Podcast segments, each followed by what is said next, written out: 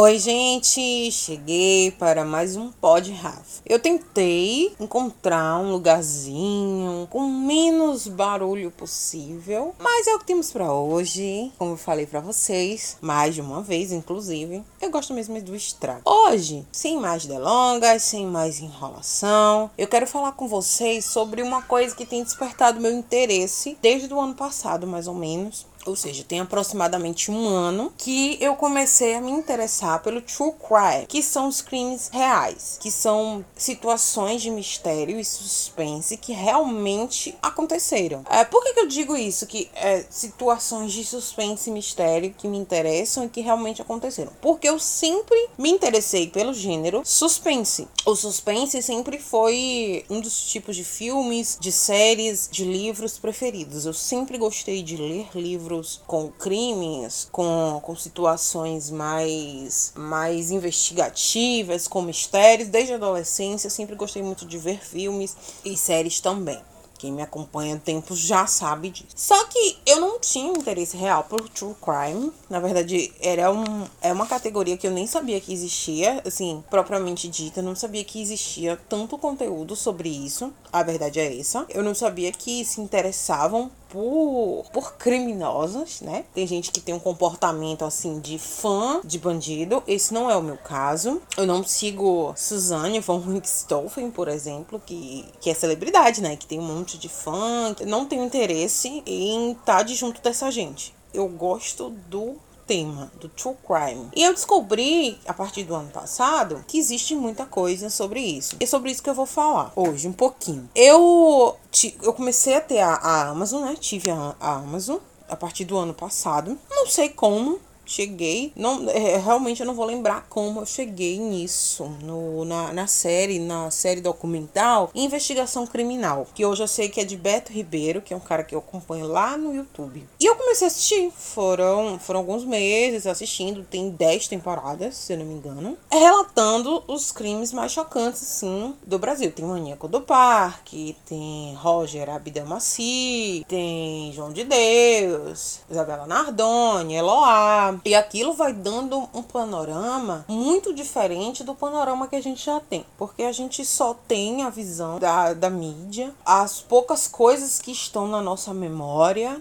a partir de alguns recortes, não é? Então a gente começa a ter uma visão mais ampla daquilo. Então eu, aquilo começou a me absorver de uma forma muito intensa. Eu comecei a gostar muito daquilo. Confesso que tive alguns impressionamentos com alguns casos, com imagens que foram mostrados, como por exemplo do, do maníaco, né, do parque, do caso de uma família também que foi colocada a fogo, toda dentro de um carro, em um roubo, o sequestro de um, de um menininho, né, que foi morto também, enterrado. Algumas coisas eu fiquei um pouco impressionada e demorei um pouco de dormir. E eu comecei a me interessar por esse assunto porque eu estava escrevendo um romance em que vai ter situações de crime. Eu não vou entrar muito nisso, tá? Não vou falar muito nisso não. Mas eu disse se eu preciso descobrir como é que funciona a polícia civil, por exemplo, as investigações da polícia civil, a polícia militar é chamada, vem descobrir um corpo, liga para a polícia, a polícia militar ela aciona a polícia civil e a partir daí vem os peritos e aí vem a ação do legista depois, né, no IML e aí começa as linhas de investigação, a vitimologia.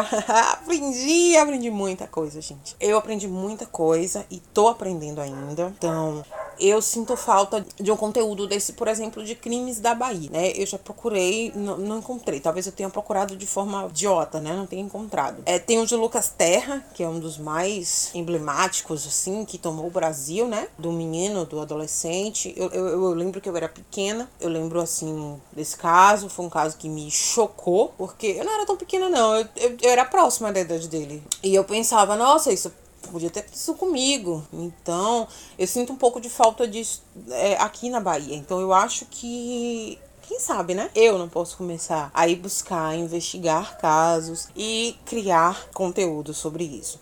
Eu penso também em narrar, em fazer narrativas de casos que já aconteceram ou fictícios, tanto aqui quanto no canal do YouTube também. Eu tô pensando em criar uma série de conteúdos sobre isso, tá? Me aguardem.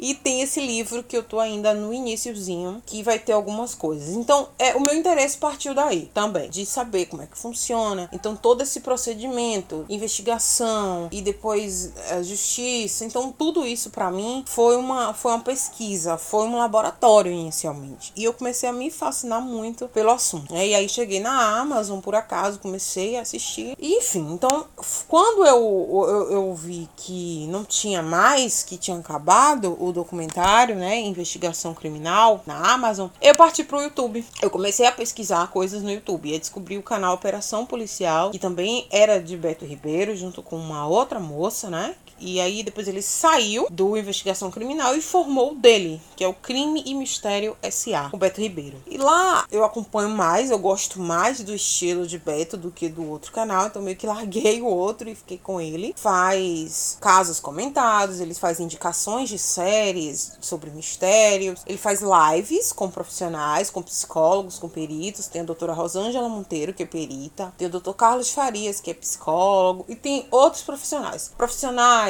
promotores, advogados de casos e que vai deixando a gente cada vez mais dentro envolvidos naquele caso. E aí a gente vai criando a nossa a nossa opinião, vai formando os nossos conhecimentos e nossos a gente vai tomando nossos partidos, na verdade, né? Eu nunca vou tomar partido de bandido. E aí é o que eu vou falar agora também. Que eu fiz no blog agora a resenha do, do livro da Elise Matsunaga. Elise Araújo, né? Que matou e esquartejou o marido. Esses livros eu também comecei a conhecer a partir do canal de Beto, Beto Ribeiro. Que eu que fez entrevistas com Ulysses Campbell, que é o jornalista que fez os três livros, né? Que na verdade é uma trilogia. O de Suzanne, Suzanne von Richthofen, que eu, que eu já li, foi o primeiro. Agora eu li o de Elise e ele também lançou, se não me engano, no ano passado, o de Flor de Lis. Eu também pretendo ler em breve, assim que possível. E eu não passo pano para bandido, tá? Elise, tá, sofreu muito, sofreu abuso, violência, eh, se prostituiu, tá, gente? Mas e daí?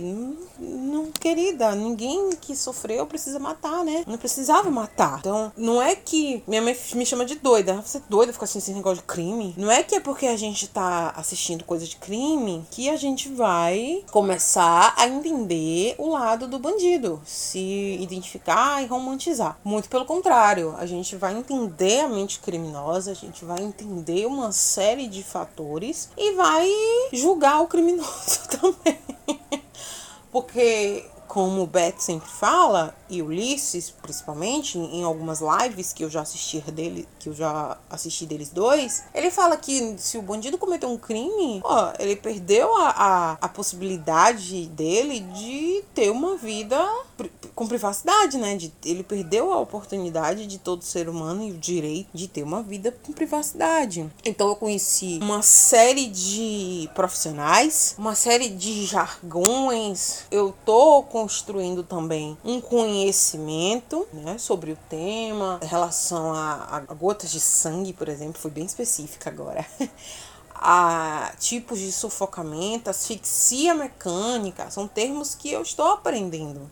Né? Isso tá me deixando assim muito satisfeita, porque eu, eu gosto de aprender, eu sou uma pessoa que gosta de aprender, sobretudo sobre os temas que, que eu gosto, né? Que me interessam. A partir daí, a partir desse interesse, eu fui assistir, por exemplo, o documentário de Daniela Pérez, que era uma coisa que inicialmente não me interessava. E inicialmente eu não senti vontade de ver. Que também era um crime que me chocou muito. Eu era muito pequena, mas ao longo da minha infância a gente foi é porque teve julgamento, né? Depois, uns anos depois, eu já era maiorzinha. A gente foi assim. Como é que eu posso dizer? A gente era cercada vamos, vamos dizer assim, eu não tô encontrando uma palavra agora, pela aquela imagem de Daniela deitada lá no matagal morta. Gente, quem, não, quem nunca viu essa, essa imagem, essa, essa imagem forte, não é? Ali eu acho que houve um. E estudando, e lendo, e vendo lives, e assistindo ao documentário, eu vejo que houve um total desrespeito ali ao, ao local do crime, né? Em primeiro lugar, porque foi uma circulação de gente muito grande ali, e outros casos também em que houve isso, em que o local do crime não foi preservado. E é o que a gente sabe, né? Assistindo inclusive CSI.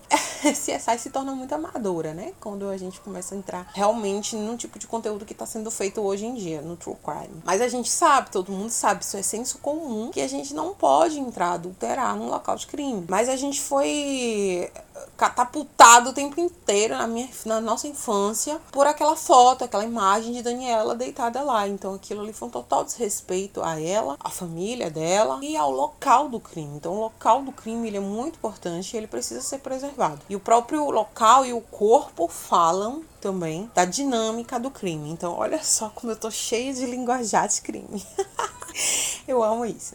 Aí fui assistir Mid Hunter, né? Que é uma série da Netflix que eu também tô, tô acompanhando. Em Mid Hunter, por exemplo, foi. Eles contam um pouco do surgimento da, da nomenclatura serial killer, né? O assassino em série. E a partir daí eu comecei a consumir vários, vários, é, vários conteúdos, várias séries, fictícias ou não. E tô descobrindo outros canais também sobre o assunto, podcasts no YouTube. Tô construindo mesmo um, um repertório sobre isso. E queria muito ver Dexter de novo.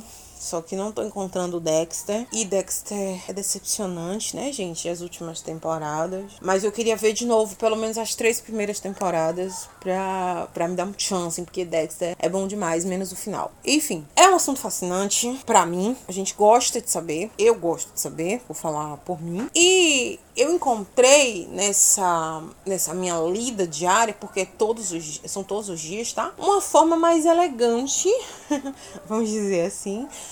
de saber sobre crimes, de, de entender a mente do criminoso, de, de adentrar esse universo. É melhor do que ver aqueles programas de TV aberta que passam meio-dia, né? Repetindo sempre a mesma, mesma cena. Gente, a, a necessidade de você repetir a cena, como por exemplo, da, da chacina que houve em Sinop recentemente, do, do bar lá, do cara que entrou no bar de sinuca e saiu atirando todo mundo. Todo mundo sabe dessa história. Gente, qual é a necessidade de você estar tá repetindo aquela cena em loop? em plena uma hora da tarde. Isso é sensacionalismo, não precisa. Você mostra uma vez e tá ótimo, sabe? Esses programas têm um, um um quê assim muito deselegante, muito desrespeitoso às vítimas, ao local inclusive, porque tá mostrando aquele local o tempo todo. Então eu encontrei uma forma mais elegante de ver mistérios, suspensos fictícios ou não, né? Que sempre me atraiu. O true crime se torna ainda mais interessante, porque a gente sabe que realmente existiu. Agora, em relação ao true crime assim, americano, que surgiu recentemente, a Dahmer. Dahmer eu não consegui ver, gente. Desculpa, eu parei no primeiro episódio. Eu achei aquele homem muito idiota. Ele não gostei, não sei porquê. Eu comecei a ver que tinha cenas muito fortes, eu comecei a ver spoilers e era matação de gente preta e descaso e racismo, então eu preferi, eu optei em não ver Dahmer e eu não vou ver, tá? Então eu gosto muito de ver crimes antigos também. No canal de Beto Ribeiro tem um psicólogo chamado Dr. Carlos de Farias que ele gosta de falar sobre sobre crimes antigos dos anos 50, anos 60, e a gente vê que é fascinante falar sobre crimes mais antigos porque a gente não tem a mesma resolução de hoje, por exemplo. Porque hoje a gente tem antena de celular, a gente tem prints, a gente tem internet, você pode consultar nuvem, ver o que a pessoa pesquisou, tem câmera de segurança, tem uma série de coisas. Crimes, não existe crime perfeito, né? Também é uma máxima que eu aprendi existe crime mal investigado. E a gente vê que é possível ter um crime bem investigado, como esses crimes antigos, que o Dr. Carlos de Farias gosta de, de fazer a live e os comentários dele, mesmo sem recursos. A gente vê que tem crimes bem investigados antigamente e crimes mal investigados hoje. A gente vê muito descaso da polícia que, tipo, a gente não acredita que aquilo aconteceu. Tipo, não fizeram isso? Como assim? Então a gente vai criando um know-how. E eu, eu tô amando isso. Eu tô adorando de verdade esse novo hobby eu, que eu que eu adquiri desde o ano passado. E eu queria dividir um pouquinho aqui com vocês, é isso mesmo, porque eu falei lá no texto, lá no blog, que eu ia fazer um episódio sobre isso, contando um pouco de onde surgiu o meu interesse sobre true crime, porque quem me conhece, quem me acompanha sabe que eu nunca tive interesse, eu nunca li, tinha lido um livro. O primeiro livro que eu li sobre true crime foi realmente Suzanne von Richthofen, que tá lá a resenha no blog, né, de Ulisses também. Então é isso, é sempre a mente expandindo para coisas novas, para coisas interessantes, para o conhecimento. Então eu, eu sempre gosto muito do conhecimento e começou justamente por, por curiosidade e como uma forma de laboratório para escrever esse livro que eu tô escrevendo, que é surpresa ainda. É um romance. E mais um detalhe, só para finalizar, que eu quero falar o seguinte: que a gente vai criando uma, uma experiência. Gente, eu não sou nada, não sei nada, não sou perito, não sou nada. Mas a gente vai criando um pequeno. Às vezes, quando eu tô assistindo uma série, um filme, eu já sei. Olha, aquele ali é esse cara aí, esse cara tá estranho. Olha, a gente vai passando a observar pessoas, a gente vai criando um olhar e a gente vai criando uma noção assim de que, que merda, o que que esse povo tá achando? Que esses o que, que esse povo achou, na verdade, que essa história ia dar certo? Isso tem tudo para dar errado. Essa história é muito burra. Tipo, Elise Matsunaga, ela é muito idiota. Ela é muito burra. Ela é talvez ela não seja burra, mas ela foi burra e, sabe? Gente, o crime não compensa, não, não precisa cometer crime. E, e a gente vê as pessoas fazendo estratégias, como Suzane mesmo, quem, quem lê, quem conhece um pouco do caso, vai ver que foi muito idiotice. Eles, por exemplo, colocaram toucas na cabeça para não ter cabelo dentro de casa, sendo que eles moravam ali, só viviam ali. Era óbvio que ia ter cabelo deles. E, no entanto, simularam roubo e mantiveram a casa intacta. É, o resto da casa só foi roubado, né? Entre aspas, eles só roubaram uma pasta no escritório. Gente, o bandido que ele entra, primeiro que o bandido, a polícia já fala, né? É, não é um perfil de morte paulada na cabeça de alguém que tá entrando para roubar. O bandido que, que quer roubar, ele entra, rouba, bagunça tudo, destrói a casa porque ele quer o máximo de coisas possíveis e ele tá com pressa e ele atira no máximo, assim, uma facada, porque ele quer ir embora. Ele quer ficar dando paulada em ninguém. Então, quando o primeiro policial entrou na casa, ele já sentiu que tinha alguma coisa estranha ali. Então, assim, a gente fica, meu Deus, como é que não perceberam que essa porra ia dar errado? então é isso. Eu só quero falar sobre esse. Só queria falar sobre esse meu novo hobby esse meu novo interesse, esse, essa meu novo, minha nova gama de conhecimentos que eu tô buscando cada vez mais. E acompanhem, porque eu tô pensando em algumas novidades. E é isso. O Pod Rafa fica por aqui hoje. E um beijo. Tchau, tchau.